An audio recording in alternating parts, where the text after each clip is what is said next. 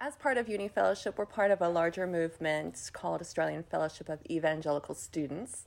And our mission across Australia and different campuses um, around the country, our mission is stated as in prayerful dependence on God, AFES proclaims Jesus Christ at university to present everyone mature in Him by building student groups that evangelize, encourage, train, and send. Now, as part of AFES, Uni Fellowship is committed to helping you mature in Him, equipping you in your faith, giving you opportunities to tell other people about Jesus, to invite them to become disciples of Jesus, and to teach them everything that Jesus commanded us to do. Um, so I hope that at the end of this seminar this morning that you feel that much more equipped to be able to do that. Now, a lot of people in your churches today actually don't feel equipped, don't feel confident to do that. Someone might tap them on the shoulder and say, Would you like to lead this Bible study? Or we have a new Christian who's just joined our church. And would you like to catch up with them regularly to read the Bible and pray together? And for many in the church, there is a crippling anxiety, and they say, Nope, I can't do that. and it's not because they're too shy, and it's not because in their heart of hearts that they don't want to, but for many, it comes down to how could I possibly teach someone else the Bible when I don't quite understand it myself? and that's fair enough. Yeah? So today I hope to um, equip you and give you confidence in being able to understand the scriptures as you read it for yourself, but also as you begin to understand it for yourself, really catch the good news picture of the scriptures that God has given us, that you then feel the confidence to say, Yep, I can do that. I can read the Bible with a new Christian. I can lead that Bible study, no problem.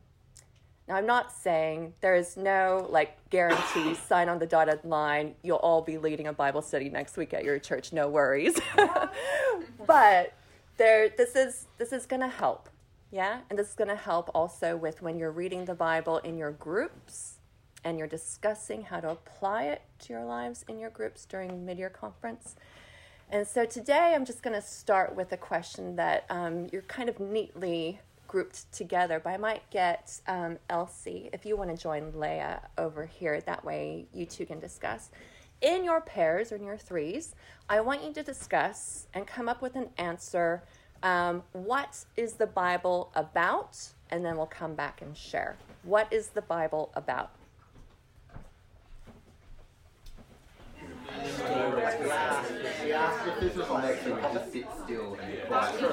Okay, we'll press pause on the conversation.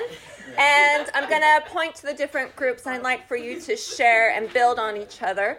Um, what your group discussed about what is the message of the Bible. So, starting in the back group here. We said it was um, God's redemptive plan for his people. Yep, thank you. Yep. How about Leah and Elsie? What did you guys discuss? Uh, we talked about how it is a document of history, but it's also God's word. Yep. His living word. Yep, thank you. Up here in the front, Mikey and Andy. Andy said it's about a lot of things. Andy, what did Mikey say? Uh, Mikey said judgment uh, and salvation for God's glory. Yeah, nice. And then in the back, A collection of prophecies and historical narratives about the time before, during, and after Jesus. yeah, thank you. And here in the middle, We said it, um, everything God wants us to know, and also the story of the big story of good news. um, and That's the clever part. and down here, this front group. Uh, we described it as an autobiography, but it's also a message about how we connect with God and uh, salvation. And, that's- and then just here. um, like the way that God speaks to us through the Bible. Yep. And then last group in the back. It's a complete guide on how to live a Christian life. Yeah, thank you. Um, so the definition that I have written down, which encompasses a lot of what you said, is the Bible is a revelation of who God is and how He relates to people. Um, let's hear from the Bible or God Himself and how He describes Himself. Turning your Bibles to Exodus chapter 34.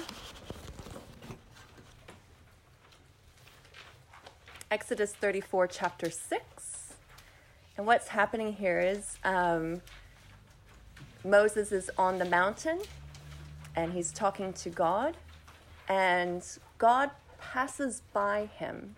And as he's passing by Moses, he says these words. Can someone read Exodus 34, verse 6 aloud? And I think verse 7 as well. Yes, Cap- yes. The Abby. Lord passed before him and proclaimed, The Lord, the Lord, a God merciful and gracious, slow to anger and abounding in steadfast love and faithfulness. Seven as well. Mhm. Keeping steadfast love for thousands, forgiving iniquity and transgression and sin, but who will by no means clear the guilty, visiting the iniquity of the fathers on the children, and the children's children to the third and fourth generation. as you're contemplating um, who you might share this good news story of the Bible with, it might be in reading one to one with a new Christian. It might be that you have friends that you went to youth group with who perhaps at this point in their life has stopped going to church altogether and has chucked in the whole Christianity thing. And maybe for them it was they just didn't get what the Bible was about. Or maybe they were deeply disappointed or deeply hurt by someone who was supposed to be living like Jesus but wasn't. And if that's what Jesus is like, I want nothing to do with it. And so, as you're contemplating who you might share the good news story of the Bible with, um, you might have a friend who is reading the, the scripture through a particular lens. Now, if the Bible is about God and who He has revealed Himself to be and how He relates to people, um, are they reading the scripture through the lens of the Lord is compassionate, gracious, slow to anger, abounding in love and faithfulness, maintaining love to thousands, forgiving wickedness, rebellion, and sin? or are they only focusing on the bit where God holds people accountable for their own guilt? Or are they holding the two of those together? Because you may know people who, when they think about God, when they think about the Bible, they think only a bit the bit about how God punishes those who are guilty in sin. When Jonah, if you were here for our preseason conference, Jonah um, quotes this passage when he's gone to Nineveh and he's done what God finally, he's done what God wants him to do. And he quotes this very passage when he's done what he was supposed to do and he's outside the city of Nineveh and he is grumpy and angry with God because he didn't punish the people. And he says, if, um, if you want to look at it, Jonah chapter 4, at the beginning of the chapter, he prayed to the Lord, Isn't this what I said, Lord, when I was still at home? This is what I tried to forestall by fleeing to Tarshish. I knew that you are gracious and compassionate God, slow to anger, abounding in love, a God who relents from sending calamity. Now, Lord, take away my life, for it is better for me to die than to live. So dramatic. Um, but this, the psalmists and the prophets throughout the entire Old Testament quote or allude to this very description of God at least 27 times over and over again. Um, the Bible is about God, it's about who He is, it's about all the things that you said as well, and how He relates to people and how He loves His people, does not desire for them to be punished, does not desire for them to continue in the consequences of their own sin. It's his rescue plan. Um, so, we're going to work through this visual today. Go ahead and on your paper, draw these four circles. And as you read the Bible and as you're meeting together one on one with a friend to show them who God is through His Bible, um, this visual um, you can carry with you through the rest of your life um, to be able to get a clear picture of what is happening in God's scriptures. So, in the first one, we're going to start here. Hmm. We all live in this world, men and women. And how would you describe the world that we live in? Just think about headlines in the news. Um, oh, you guys don't read the newspaper. Nobody reads the newspaper anymore. Any think about the the article titles in your news feed and what that tells us about the world around us. What is going on? What is the state of the world that we live in? What's happening? Yes, David. Starting a new diet. Yeah. Ah, man, the need for diets. Ugh. You know what Dave's reading. Anybody else? Just think about this year alone. What's happening? Disease. Disease Melbourne going into lockdown again. again. Sydney going into lockdown. The tower collapse in Miami.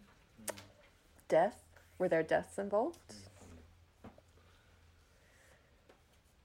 What else? Conflict in the Middle East. Oh, you could just say that every day of the weekend, every year, couldn't you? Yeah, conflict, conflict in the Middle East, war, pestilence. This year in particular, we heard quite a bit about um, uh, violence against women. That's been quite heavy in the news. And like the whole um, Black Lives Matter movement as well. Yep, yep. So um, injustices, uh, um, racial, the need for racial reconciliation.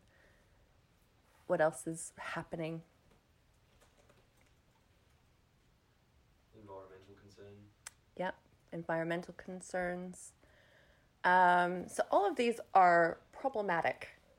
Um, are we uh, okay with this? Is the world a perfect utopia that we're all happy to continue living in with no changes whatsoever? no, the world is is is not okay, and we're all living in it. And it's it's there's there's a yearning in us that if the world is is broken and it appears like it's not working as it should be that's evidence that there has to be a solution out there. There has to be an answer to the problem you can't just have a, a, question with no answer. There has to be something out there. And as humans, our hearts are yearning for a solution, and we find that in different ways. We pursue um, advocacy, we pursue um, uh, uh, justice and, and mercy in different ways. We, we, join, we create programs in order to find solutions to fix the world's problem. And it's like, it's like when my my body is telling me that I need nourishment and nutrition, that is a signal that there is something out there in the world to fix that problem. There's bagels. bagels fixes the problem. I'm hungry. I'm going to eat some bagels. When my mouth is dry and my throat is dry, there has to be something out there to fix that problem. There's water. Water cures my thirst. And um, so we there has to be a solution to the problem. And that's where Genesis 1 comes in. So turn in your Bibles to Genesis 1. And when you scan through Genesis 1, what is a word that you see pop up over and over and over again? Good. Good. The environment, the land, the water, the sky. What was it? It was good. It was good. The animals, the fish, the birds of the air, what were they? Good. Man and woman, humans, what were they? Good. Were they? Very, very good. Very good. The relationship between God and humans, how would you describe it? Exceptional. Beautiful, good, very good, perfect. In the original creation in the Garden of Eden, it was a perfect marriage of heaven and earth together. Men and women communing with God perfectly, communing with one another perfectly, both together, being made and fashioned in the image of God and being sent out into the garden to image God, to represent God, to be a blessing, to work the garden, to care for and name the animals, to reflect God to one another in perfect relationship. And so in our in our circle here, we're going to draw man and woman.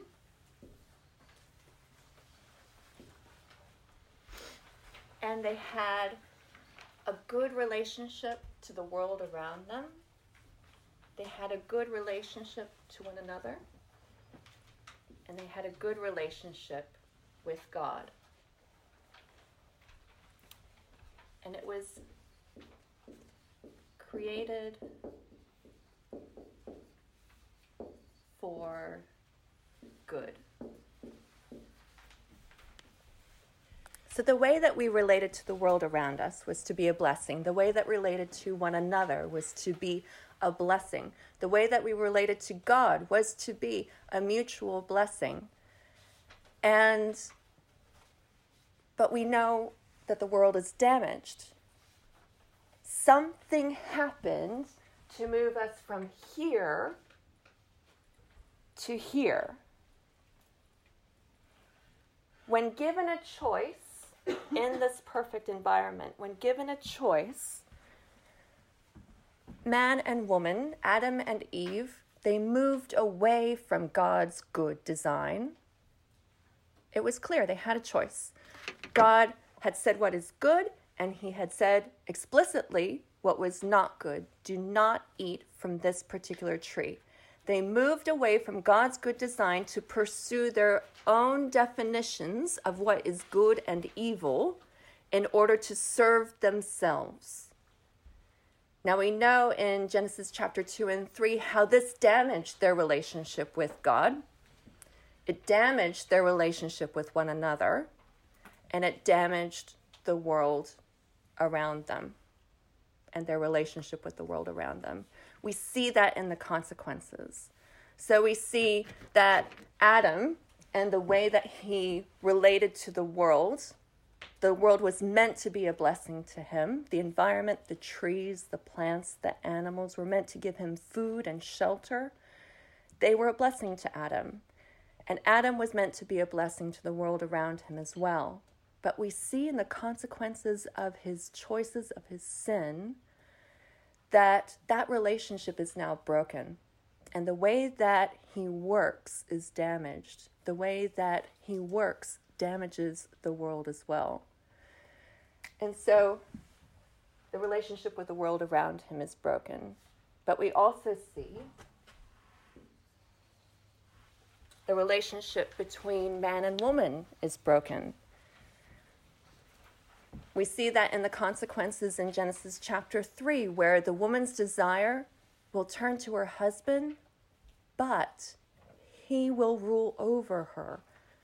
That speaks true. It speaks true in the um, in all of the um, in all of the headlines that you read, even just this year, of the damage in the relationship between um, between people, and in particular, the beautiful relationship that's meant to be between men and women.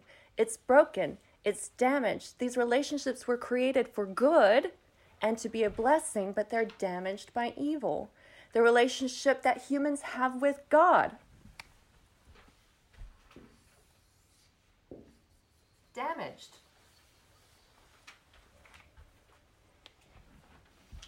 No longer could they dwell in the presence of God because of rebellion, because of choosing their own selfish ambitions that ultimately became their own selfish destruction. They could no longer live in the perfect presence of God, and our relationship with Him is damaged. It's no longer a blessing. We no longer bless Him, and we no longer enjoy the blessings and perfect relationship with God. So when we read the Bible and all these complicated, messy things that we see in the Old Testament, this is what we're reading. The world is damaged by evil. So, just in the book of Genesis, shortly after Adam and Eve leave the garden, we have their two sons, Cain and Abel. The first murder, Cain kills his brother. Shortly after Cain, um, we have a man named Lamech, who is also a murderer, who took him to himself two wives. And when you when you read that section, too often it's just too easy to um, move past it. Like, oh man, this world is so messed up. And you read these two names of his wives, and you're just like, oh, that's another foreign sounding name. And you move on. The names of the women are Ada and Zillah. Ada means ornament, Zillah means shadow. The world is damaged by evil. Men and women no longer relate to each other in perfect partnership and unity, as what we saw was originally designed for good.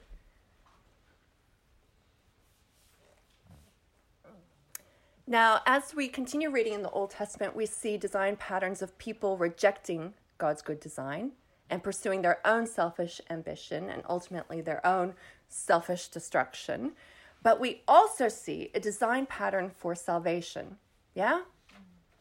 So, what I told you about how God revealed about himself, about his character in the book of Exodus, that is repeated over and over again. So, he is compassionate, slow to anger gracious, forgives sin of, of those who have committed rebellion and sin and atrocities over and over again. And that is his character. And these design patterns we see of Noah, who is brought up and rescued, Abraham, who is brought up out of his home to begin a new people. We see the Exodus, where the people of God are brought up out of slavery in Egypt. And we see them, even in the midst of this exodus, turn away from God at the bottom of Mount Sinai. And even then, when they repent and believe and turn back to God, He forgives them. And they are still His people. Over and over and over again, when the people of God reject Him, He forgives them. Even when they're in the promised land. And there's there's a story of a Levite who takes a concubine, chops up her body and sends it through through the nation of Israel to make a point. The world is broken and damaged by evil. And that is the message of the Bible up until we get to the Gospels.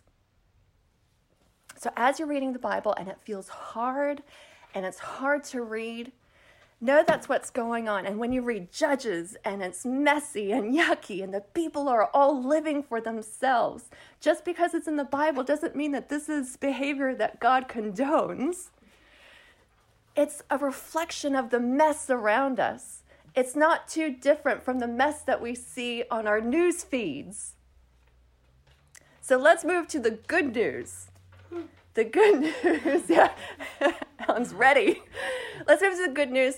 And so the good news is that God could not allow his good creation, his good world, his very good humans that he made to remain damaged by evil. And turn to Mark chapter 1.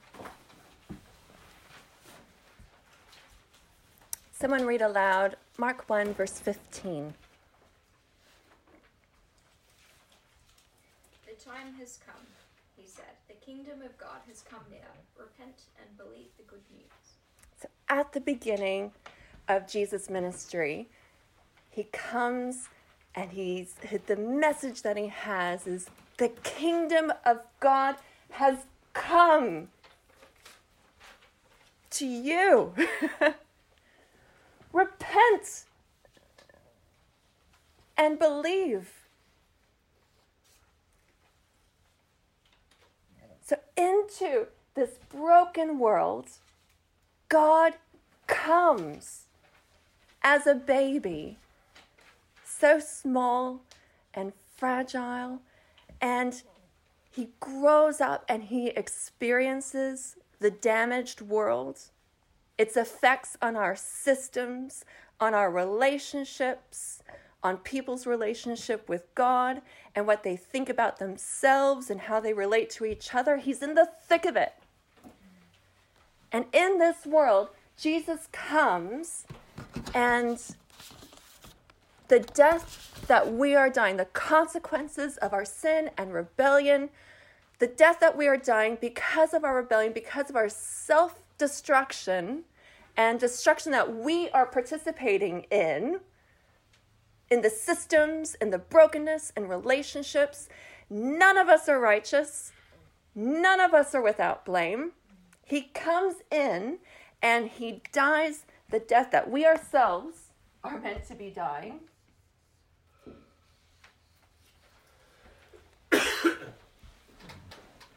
so that we can live. He dies that death he, so that we can live. And he comes alive so that we can live. So that we can live the abundant, good, very good design that God initially intended for us. That is good news. That is the only that is only possible through the death and resurrection of Jesus in the gospels. So stop going in the direction of death. Stop participating in damaging relationships, damaging the world around you. Stop moving away from God. Stop participating in evil. Repent and believe.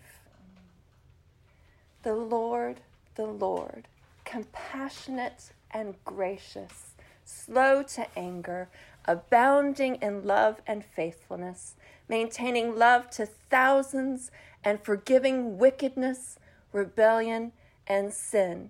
God became human and lived with us and invited us to join his kingdom, the kingdom of God, the kingdom of heaven, eternal life, new creation, the way, the truth, the life as our AFES doctrinal statement says, it sums it up in that we have redemption from the guilt, penalty, and power of sin only through the sacrificial death as our representative and substitute of Jesus Christ, the incarnate Son of God. So, all of this is made possible because Jesus died the death that we ourselves deserved, that we were dying. And he came alive so that we may be alive and live the life that God intended. So, to complete this picture here, we'll put our people. And through this, through God coming and Jesus dying and redeeming us and restoring us to Himself, we are able to have a right relationship with God. We are able to have a right relationship with one another. And we're able to have a right relationship to the world around us. But the world that he came into was damaged by evil.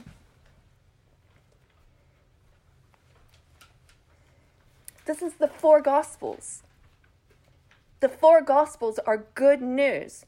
So often, when, when I did an evangelism course in uni, or like when I was in high school and we did evangelism courses and in uni, um, we were told to memorize verses from the book of Romans.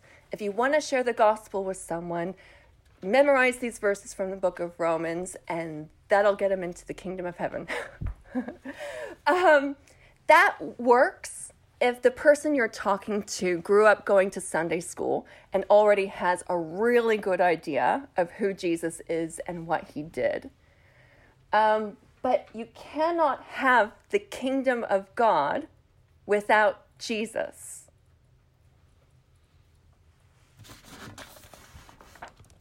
So we know who Jesus is through the four gospels, the good news, and the word gospel is not unique to our religion. The word gospel is actually a political word used in the Roman society around them. So before Christ was born, as the Roman Empire was expanding and spreading to new areas, there Caesar Augustus was conquering new lands. And once these lands were conquered, he would send messengers out ahead of him before he arrived and could receive all the glory and all the praise by the crowds. He would send messengers out ahead of him, and these messengers would proclaim, Peace to the world. The Roman emperor, the Caesar, has brought world peace. And actually use this phrase Caesar is Lord and Savior.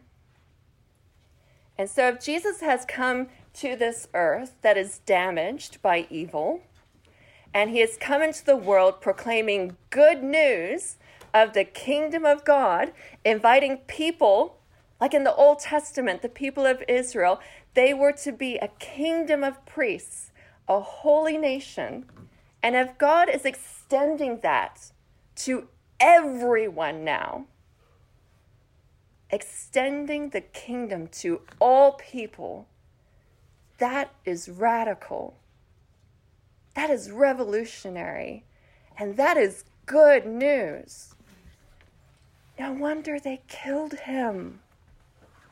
It's radical. It demolishes their self ambition and turns the world completely upside down. One Lord and Savior conquers through war, the other through his death.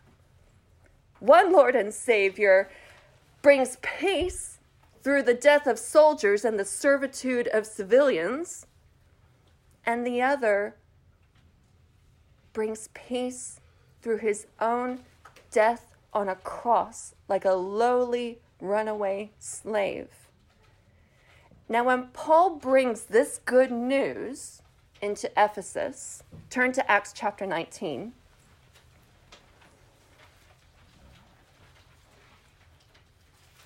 So, as Paul comes to Ephesus, he's just left Corinth. He has Priscilla and Aquila with him, and they're going to start planting churches in Ephesus. In verse 8, we read, Paul entered the synagogue and spoke boldly there for three months, arguing persuasively about the Kingdom of God. Kingdom of God. But some of them became obstinate. They refused to believe and publicly maligned the way. So Paul left them and took the disciples with him and had discussions daily at the lecture hall of Tyrannus. This went on for two years, so that all the Jews and Greeks who lived in the province of Asia heard the word of the Lord. And then down to verse 23. About that time, there was a disturbance about the way. Jesus doesn't leave you at the cross. The kingdom of God doesn't stay at the cross. Jesus rose again. He ascended and he is enthroned as king. You are invited into the way of Jesus. You are invited into the kingdom of priests, the holy nation, to be citizens of the kingdom of God, wherever you are, because God now dwells with us in his spirit. So, those who repent of participating in the damage and evil in the world and believe that God sent Jesus to rescue us and restore us to a right relationship, that we can once again bear his image to one another and the world around us, to be a blessing, to give life, to deliver from the bondage of evil, to bring the good news of salvation in and through Jesus. That's the rest of the Bible, the New Testament, the letters from Paul and the apostles. And so this brings us to our fourth image on the board.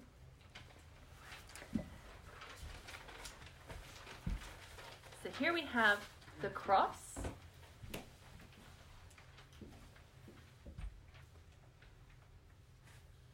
And in this image, we have depicted that Jesus, through his death and resurrection and ascension and ruling as king, has made it possible to have a right relationship with God, a right relationship with one another, a community, a nation of holy priests, a community of other people who are part of this kingdom of God, this family of God. But he doesn't leave us in the four walls of the church. He sends us out.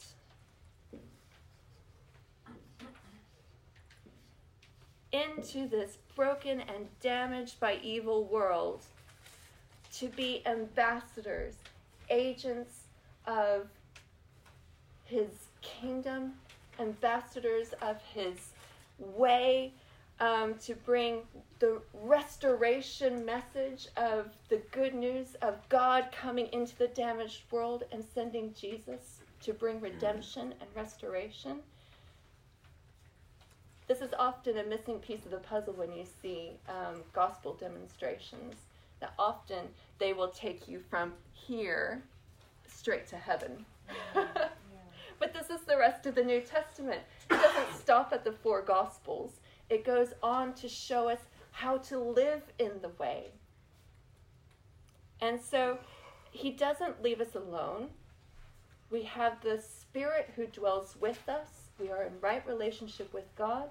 He's given us a community of other people to be sent out together, not on our own, but to be sent out together to be ambassadors and citizens of the kingdom of heaven.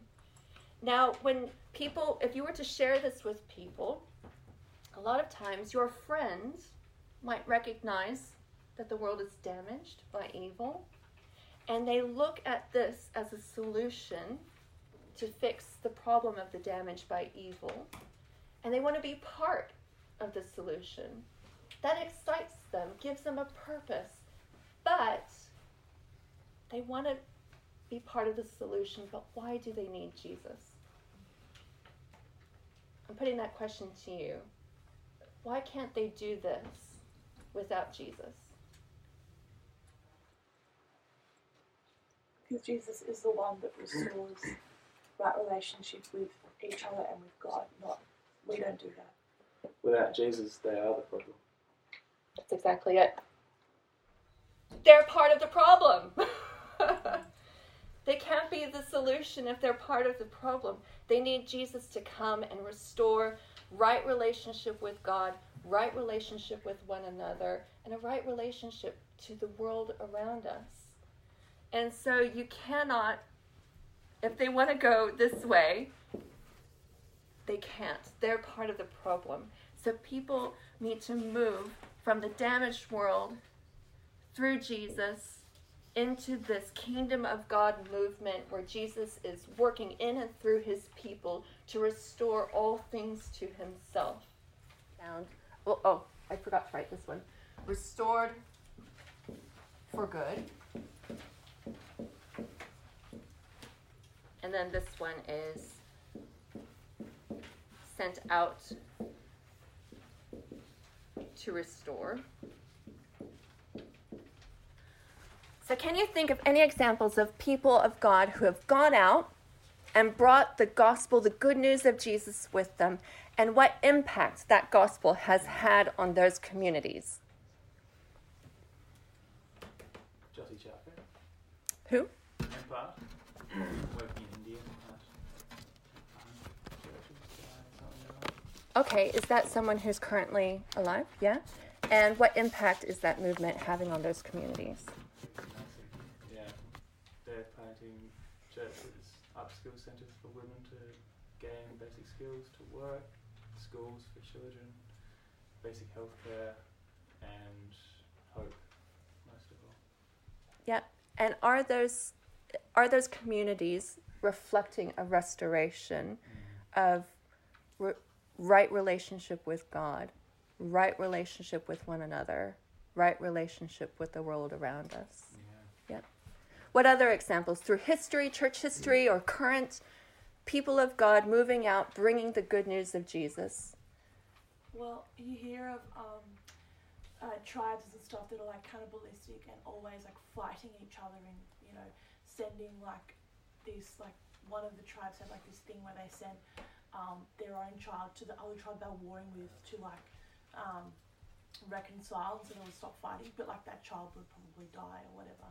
And so then this missionary came and told them the good news and said that Jesus is the one that he's the, he's the, he's the child, the one that's sent out to reconcile us to God. And they stopped being like cannibalistic, stopped fighting, stopped, and they came to God like the whole tribe did. So, and now they're like you know so much better off. There's so much less killing and violence. Yeah.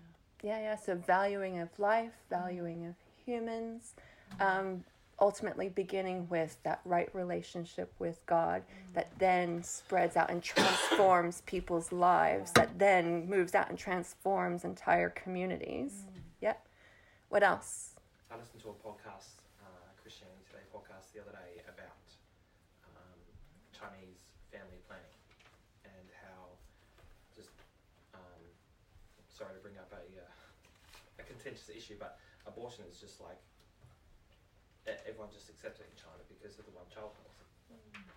Um, and and China's recently um, allowed families to have three children because they're worried about. Um, but some people in the church, and not many, uh, have been very vocal about um, preserving life um, counterculturally, and it's now starting to seep out into the rest of the church the gospel implications and the, the gospel mindset of, of uh, um, valuing life, um, which is just remarkable. Yeah, the good news transforms and has impacts on nations, even. There are plenty of stories that people can say that um, missionaries going out into unreached areas um, did some very unhelpful things in the countries that they went out to. But often, as they're bringing the gospel and they're showing people God through His revealed word and His written word, they're creating language in those communities. They're creating education so that people can read God's word for themselves. They're creating um, opportunities for people to hear the good news, to be restored to right relationship with God. Relationships are healed. People are sent out, and those communities are being transformed in many ways for good.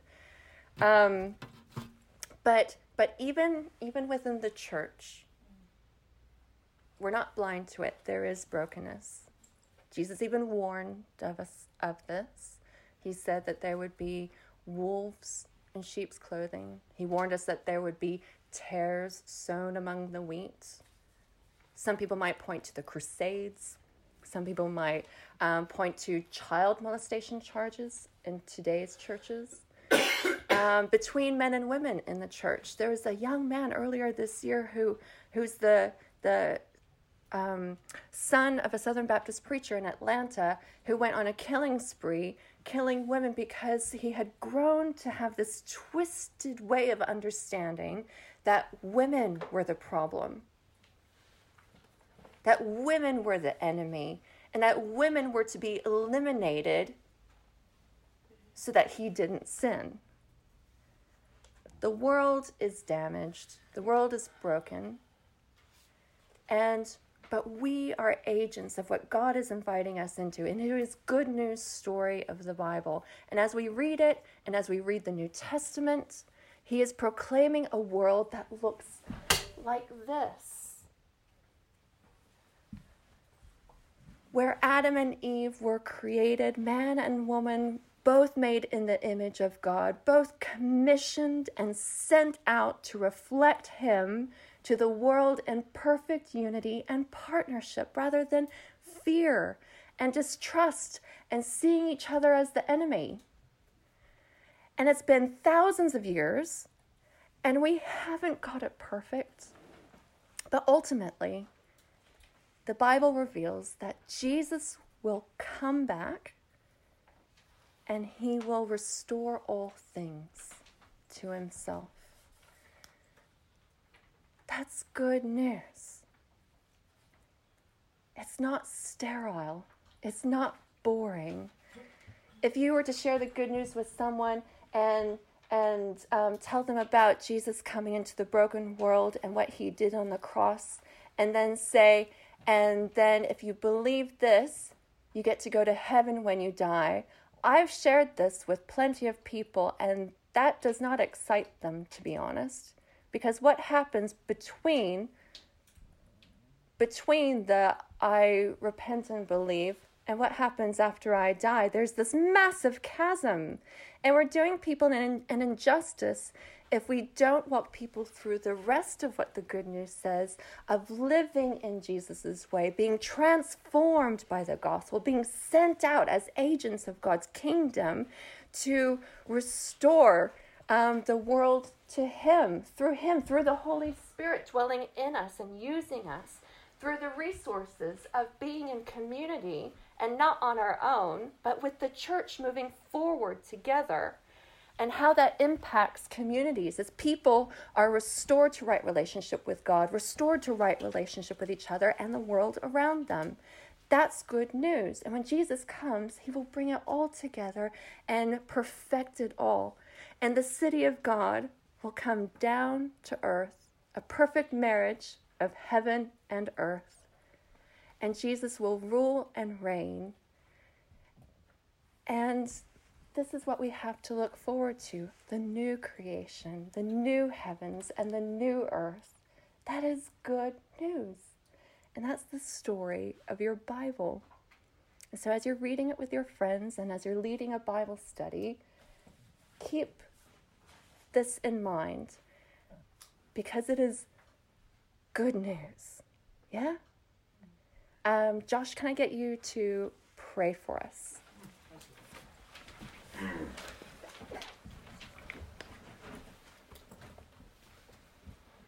Father God, thank you for what we've been able to see in your word today.